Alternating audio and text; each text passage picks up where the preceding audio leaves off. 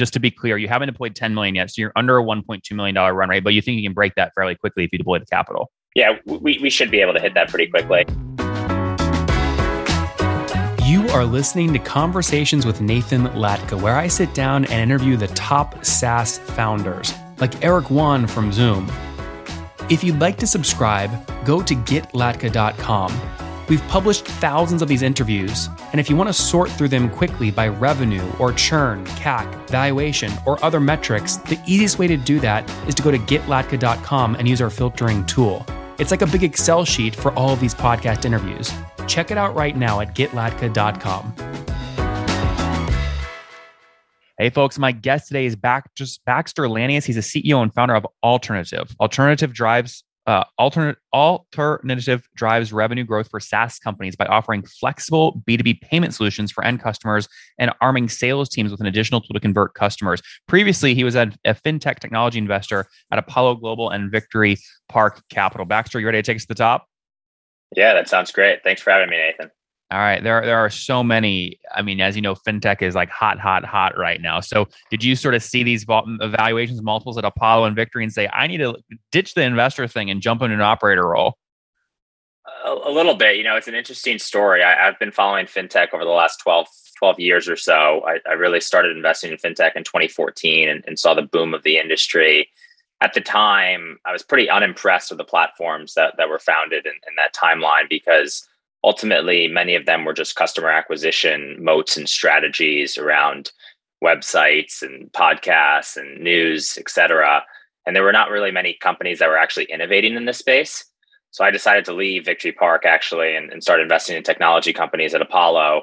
And then I saw this whole kind of wave of fintech 2.0, as I'll call it, where there's just a tremendous amount of innovation and opportunity in the space to really disrupt uh, the number of banks uh, that are currently the incumbents and we just started started to to really focus on on b2b payments and b2b payment solutions to ultimately innovate you know the very antiquated process that is b2b invoicing and payment flows. And so this is our first foray, foray into the space and, and first product launch uh, which we're launching more more broadly uh, in the in the next week or two.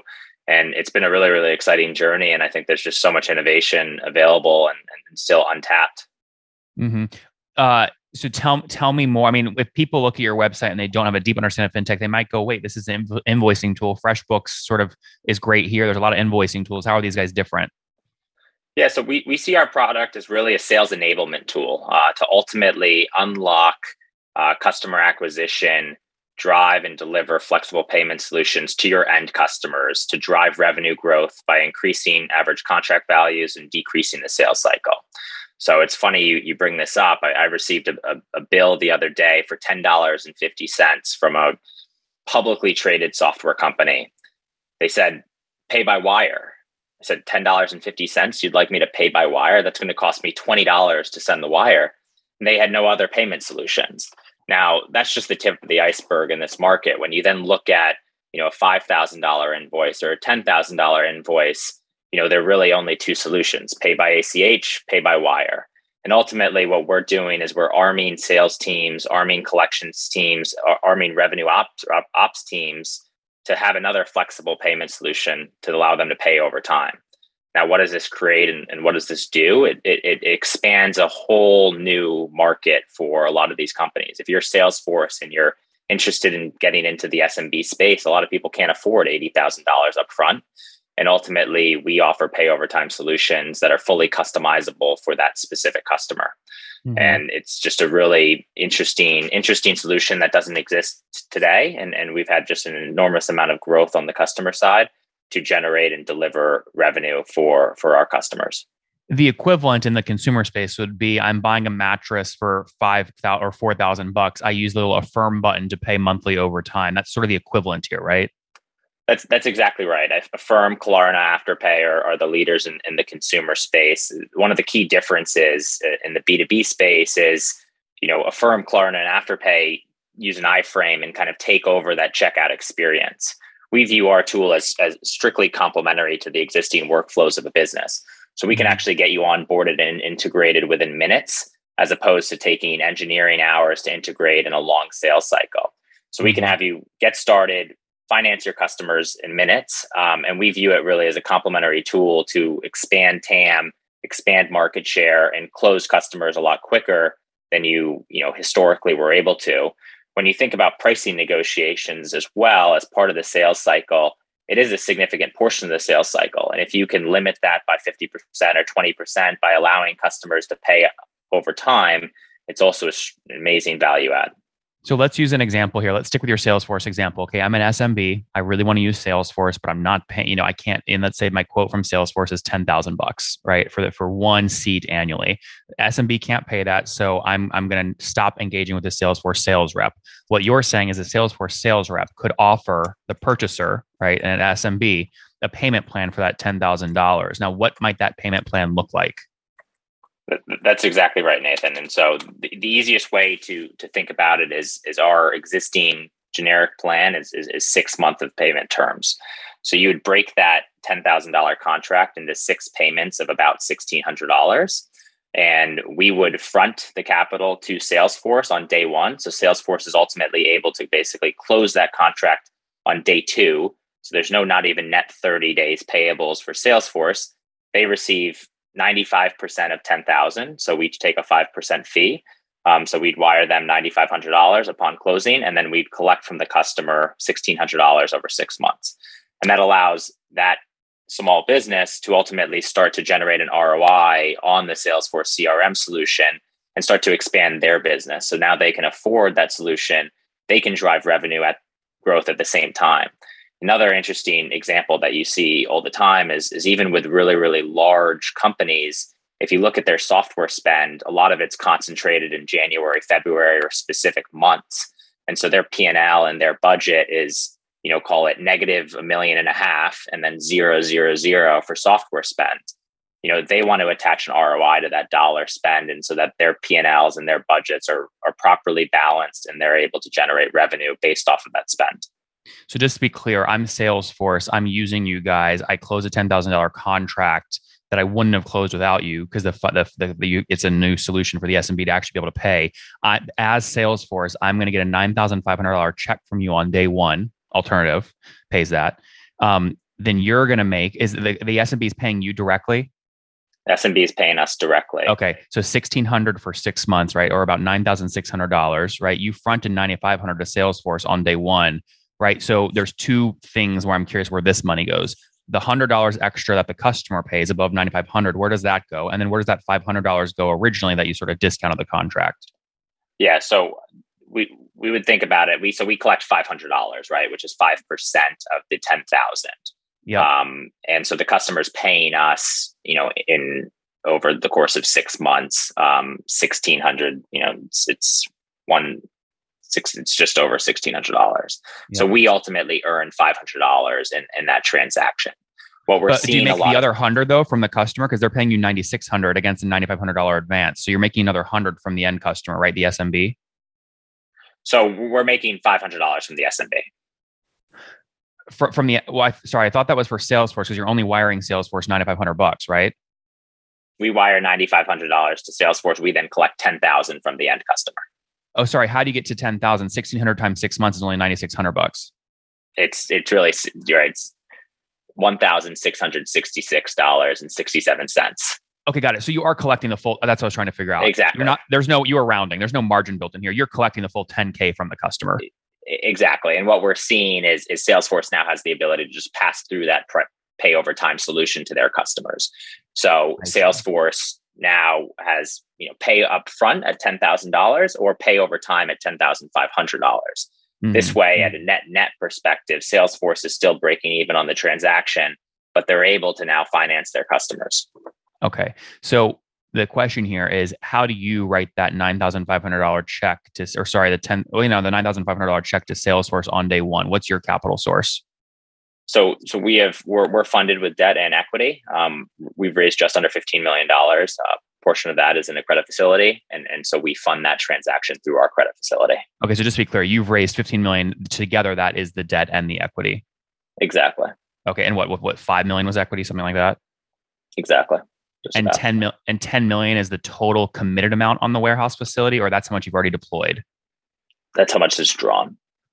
Oh, you've already drawn 10 million. So you've already, you, well, are you paying? It, it, it's okay. tech, it's, it's, it's in the bank. Uh, it's a little bit of a different credit facility than than your normal course fintech credit facility. Um, so we have available capital of $10 million, which is currently in the bank, and we draw down that as we see demand for our product. Um, and so, you know, we will be going through that pretty quickly here in the next next handful of months. I was going to say, so you think you can you can you can do $10 million worth of deals over the next couple months? Probably more. Probably more. Okay, that's great. What did you do last month? Do you know? Um, I'd rather not disclose because we've been in kind of this private beta period with a, with a handful of customers, and now we're launch. We've started our go to market strategy over the last four weeks, and now we're launching more publicly. Okay, well, I'm going to guess here. Do you think you can break a million dollars in new deals, like new loans, this month in April? Yes. Yes. Yeah. Yes. Yeah. Cool. Okay. There you go. There you go. There you guys have it, guys. Now you have a little benchmark there. Um, right. So, okay, this makes sense. Now, the reason most credit facilities or warehouses or fintech entrepreneurs don't draw down that 10 million is because they're paying unused like you're paying an interest rate no matter what whether it's deployed or not. You just have a lot of confidence you're going to deploy it quickly so you're okay paying your warehouse provider whatever the interest rate is. And, and we ultimately don't have unused fees on our on our credit facility. So okay. you know we have basically a flat rate associated with deployed capital uh, there are no upfront unused fees and, and, incremental spend, which I think you see in most obviously typical and traditional facilities, especially facilities that I used to invest in. Uh, so we we have a little bit of a different structure and, and, and setup that I would say is, is, is preferential to both our end customers and, and preferential to the business. Yep, ultimately, we pass through a lot of these opportunities to to our end customers to ultimately give them better rates on these underlying transactions. Do you guys care about valuation right now, specifically your valuation? Do you think you might raise soon or sell a portion of the company? There is no other tool on the internet that you can use to get a better and higher valuation than FounderPath's new valuation tool. We have over 253 deals that went down over the past 30 days, all the revenue numbers, all the valuations, and the multiplier. That way, you can go filter the data, find companies that are your same size, what they sold or raised for or at and then use those as comparables in your decks to argue and debate and get a higher valuation and less dilution, which is the name of the game, less dilution. Check it out today at founderpath.com forward slash products, that's plural, forward slash valuations. Again, both plural, founderpath.com forward slash products forward slash valuations. So you might have an advantage because of your, eh, you know, your connections in the industry with Apollo and Victory Park. But most fintech entrepreneurs, first timers, when they're raising their first credit facility like this, they're going to pay something between a 10 and 13 percent interest rate on capital that's deployed, right? Their cost of capital, and also there's probably like warrants and some covenants and things like that in that term sheet. Um, is your cost of capital sort of in that same range, 10 to 13 percent? It's it's just below that, um, okay. but that, that that that that's exactly right. I mean, I, I would actually good. provide the market. I mean, it's it's more like 10 to 18 percent um, typically, advance rates are between 90 and or 80 and 90 percent, um, depending on your credit underwriting ability. And there's also a credit box associated with all these. What was your advance rate? You got 90 percent uh, our advance rate is actually at 80% for for a number of strategic reasons but uh but yeah we had we had we had the ability to go up to 90% if if, if we wait hold we on. I don't to. understand. Most entrepreneurs are going we want the highest advance rate possible otherwise we have to come up with 20 cents on every dollar. But you're saying strategically you wanted to keep it low. I don't i don't believe you. Why do you want to well, keep that low?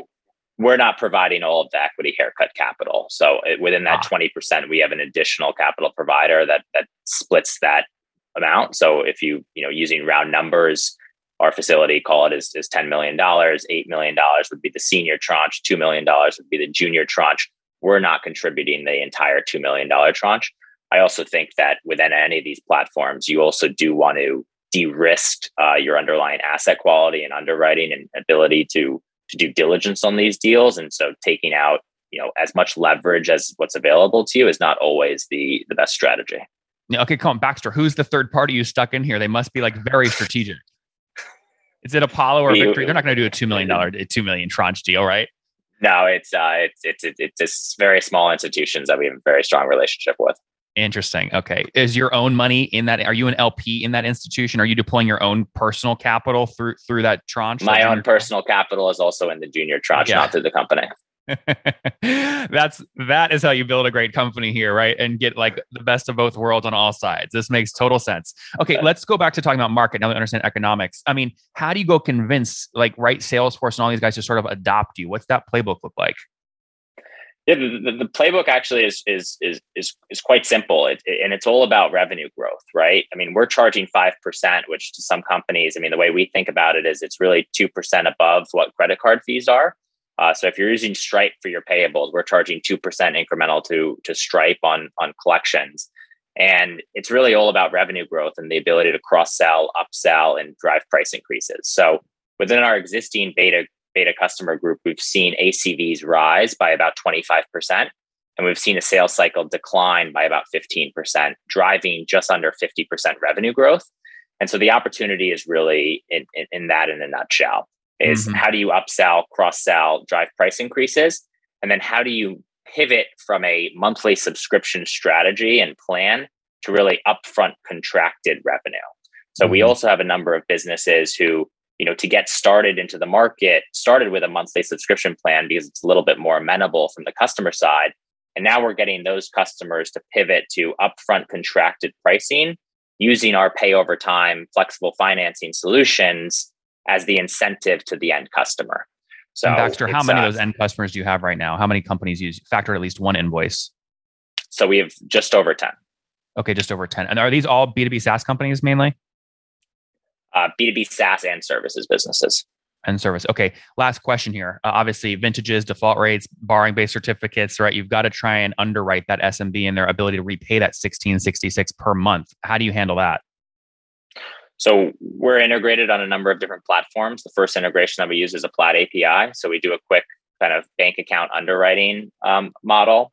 We underwrite them pretty quickly based off their cash balance, based off their cash burn um, and their ability to repay. Um, we also look at a number of different alternative data sets regarding software review data, um, investor data, et cetera, to ultimately get up to speed as quickly as possible on the borrower and make sure that that diligence process and that underwriting process is actually super streamlined. So, so Baxter, that customer, Salesforce sales rep though now has to ask that SMB to connect their bank account. They might argue that's really high friction. How do you get around that? onboarding takes less than a minute, um, and and we can approve the invoice within an hour. So well, it's not you know, that; it's not a, the speed; it's the confidentiality. It's the oh my god, I have to give all my bank information to this middle party I don't know about just to do a Salesforce contract. Yeah, it's, it's, it's a great question. I think that a lot of people are, are much more interested in ultimately being able to finance these transactions and, and be able to pay these transactions to ultimately deliver and, and generate an ROI attached to that dollar and and people have continued continued to push and, and been okay with sharing some of this information to get access to the capital that they need to grow. Um, and if you think about you know what Stripe has access to, what you know any of these platforms have access to, I think we're a lot more amenable to sharing, and that will continue. That trend will continue for years to come. And Baxter, so what do you when you put your performance together, right, on the fund structure, right? Your blend, I think you said your your blended cost capital, right, including the junior tranches, just under ten percent, right? That's blended. No, so this, the senior is just under 10%. Blended is to your point, 10 to 10 to 13. Ah, okay, cool. So the junior is making a little bit more because there's more risk. They're subordinated uh, uh exactly. under, under the main tranche. Um, what do you think you can earn on the fund? What do you think, what's the projected IRR? So we'll be able to earn probably mid mid mid twenties, um, and so our our spread on our business is you know call it in a conservative manner about ten percent.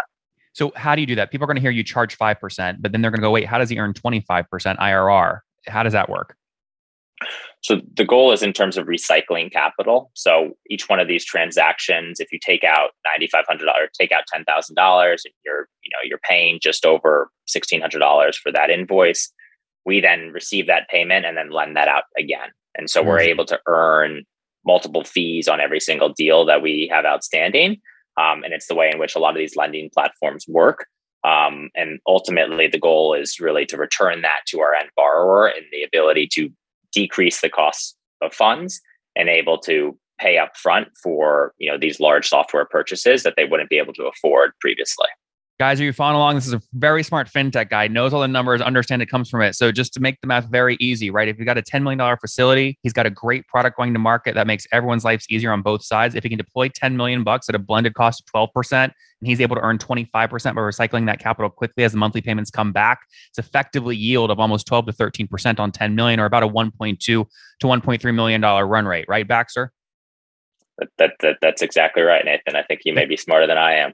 No, uh, hell no. But the question is, right, can you keep redeploying all those payments as they come back? As your fund grows to 100 million and a billion, you're going to be getting payments back monthly that are a million and then 10 million. And like, can you get them out quick enough, right? That's exactly right. Cap- capital efficiency in any of these lending businesses and, and fintech models is super important. And I think the you know the core of the product which is even more important is how do you drive value for your partners and end customers and that's really what we're more focused on as opposed to capital efficiency in these early days is how can we create a software solution that drives value and is a win-win solution for both Salesforce and their end customer. We're doing it today, but the goal is to keep that up, keep the innovation, keep the technology, you know, machine moving, um, and really advance the B2B payment space, which, as we all know, is very antiquated.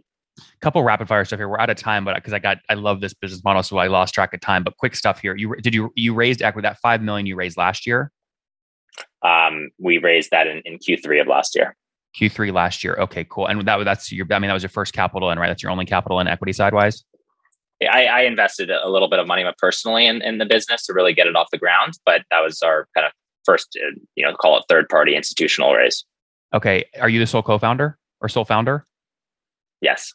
Okay, we love that. So he knows he's onto something big. He says, I'm going to risk my own capital. I'm going to keep 100%. I'm going to be very, eh, manage the cap table here. So that's great. Now, Baxter, was that money you initially put in? Did you structure it as a loan or was that real equity? That was real equity. I was going to say the real extreme example was, but you loan your own company that money, you raise the five million, you take that back, you got in the junior tranche, like you're on all sides of this thing, which is great. Okay, but it's your own money. So four million, five million raised last year pre-seed round. We'll see what happens next. Just to be clear, you haven't deployed 10 million yet, so you're under a 1.2 million dollar run rate, but you think you can break that fairly quickly if you deploy the capital yeah, we, we should be able to hit that pretty quickly. I, I, think the you know the goal is continuing to go to market and continue to get our value prop out there. Um, I, I, ultimately think that you know B2B payments is a trillion dollar industry, and every single B2B company, whether it's software services, will have flexible pricing solutions. You know, we can't live in a world in which pay by ACH and pay by wire are the only two solutions for checking out for a ten thousand dollar payment or a two dollar payment. Um, and there's just going to be a tremendous amount of innovation in this space. And it's a really, really excited space to be in. Team size today, how many people? 13. And how many engineers? Nine. No, okay, there you go. So when he says there's tech behind it, there's tech behind it. There's nine engineers. There you go. That's proof is in the pudding, right? Very cool. Baxter, let's wrap up here with the famous five. Number one, favorite book? Shoe Dog. Number two, is there a CEO you're following or studying? Frank Slootman. No, okay, that's a hell of a business. Uh, can you do this on utility based pricing? I mean, Snowflake really, I would argue, is not SaaS. It's actually utility based pricing. It changes every month. Utility based pricing is a really, really interesting model. I think Snowflake's perfected it, just given their ability to innovate and, and, and market position in the space. For our specific business model, I think you you may be able to, but but it'll be challenging. Yeah, and maybe that's a future. Who knows? Number three, what's your favorite online tool for building alternative? Notion. Number four, how many hours of sleep to get every night? Six to seven. And what's your situation? Married, single, kids? Fiance, getting married in August. Oh, very exciting. Okay, but no kids, right? No kids. All right. And how old are you, Baxter? I'm 32. Last question. Something you wish you knew when you were 20. Try everything that's in front of you. I think there's a there's a continued push to to really you know broaden your horizons and take advantage of all the opportunities. I think, especially on on the entrepreneurship side, you know, you really need to you know start the business you don't think you can, uh, and and go for the stars and, and, get that experience, even if it doesn't turn into something, um, because you know the future is bright.